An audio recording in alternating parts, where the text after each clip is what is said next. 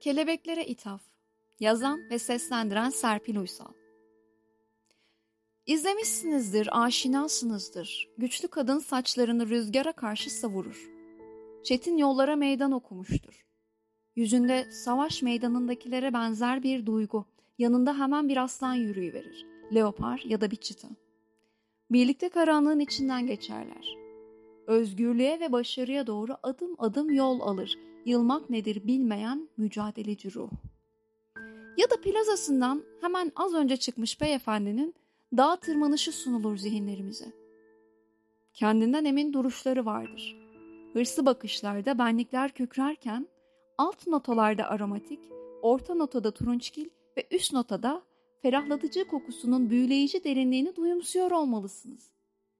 Olmalısınız çünkü pazarlanmaya ihtiyacı var bu ürünlerin, eylemlerin ve algıların. Oysa taşlarla dolu yolunda yürürken hanım eli kokularının karıştığı ruhlara, kendini göstermeye ya da anlatmaya, yapıp ettiklerini ifşa etmeye değil, sükunete ihtiyaç duyanlara, gayretin gücüne inananların dualarına ve ezgilerinin mırıltısına rastlamayız. Rastlamadığımız için de yok sanarız. Varlar oysa, nasıl güzel varlar, parıl parıllar, kelebek misali. Bu yazıda benlik yanılsamalarından değil, kelebeklerden misal getirmek muradım. Leoparların, çitaların, gücün, hırsın derisinde adımları usul usul eşlik eden, hakikati aşikar eden kelebekler. Bir kelebeğe koca ömrünüzde kaç saniye, dakika ya da saat dikkat kesildiniz, tefekküre daldınız bilmiyorum. Beni her ne yapıyorsam ya da düşünüyorsam oradan birdenbire çekip alan, kendilerine kilitleyen güzelliklerin sesleri neye benzerdi, kokuları hangi çiçeği andırırdı bilemiyorum. Nefesimi duyumsarken uzun uzun seyrediyorum uçuşlarını.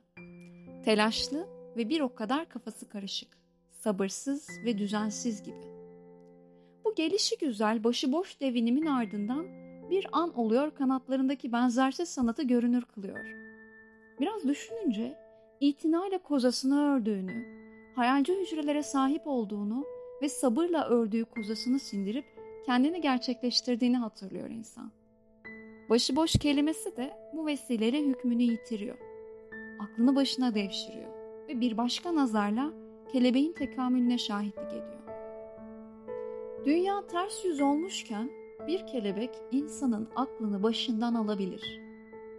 Buranın mutlak yalnızlığını kabullenmiş ruhlara ötelerden müjdeler fısıldayabilir. Küçücük bedenine evrenleri sığdırabilir. Özündeki cevherle nice manalara kapı aralayabilir.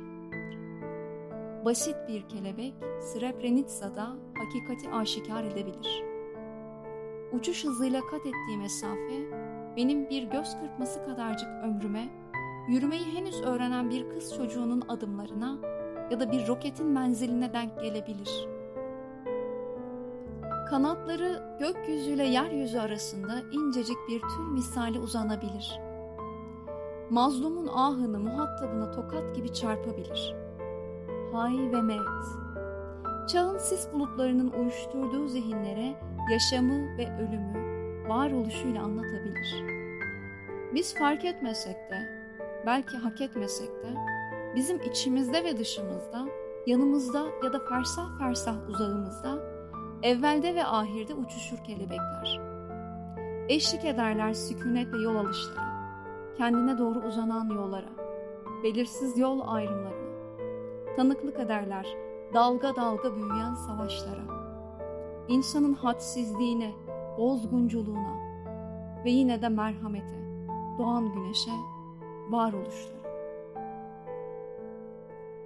Haykırış ve sükunet, hareket ve durağanlık, hüzün ve umut.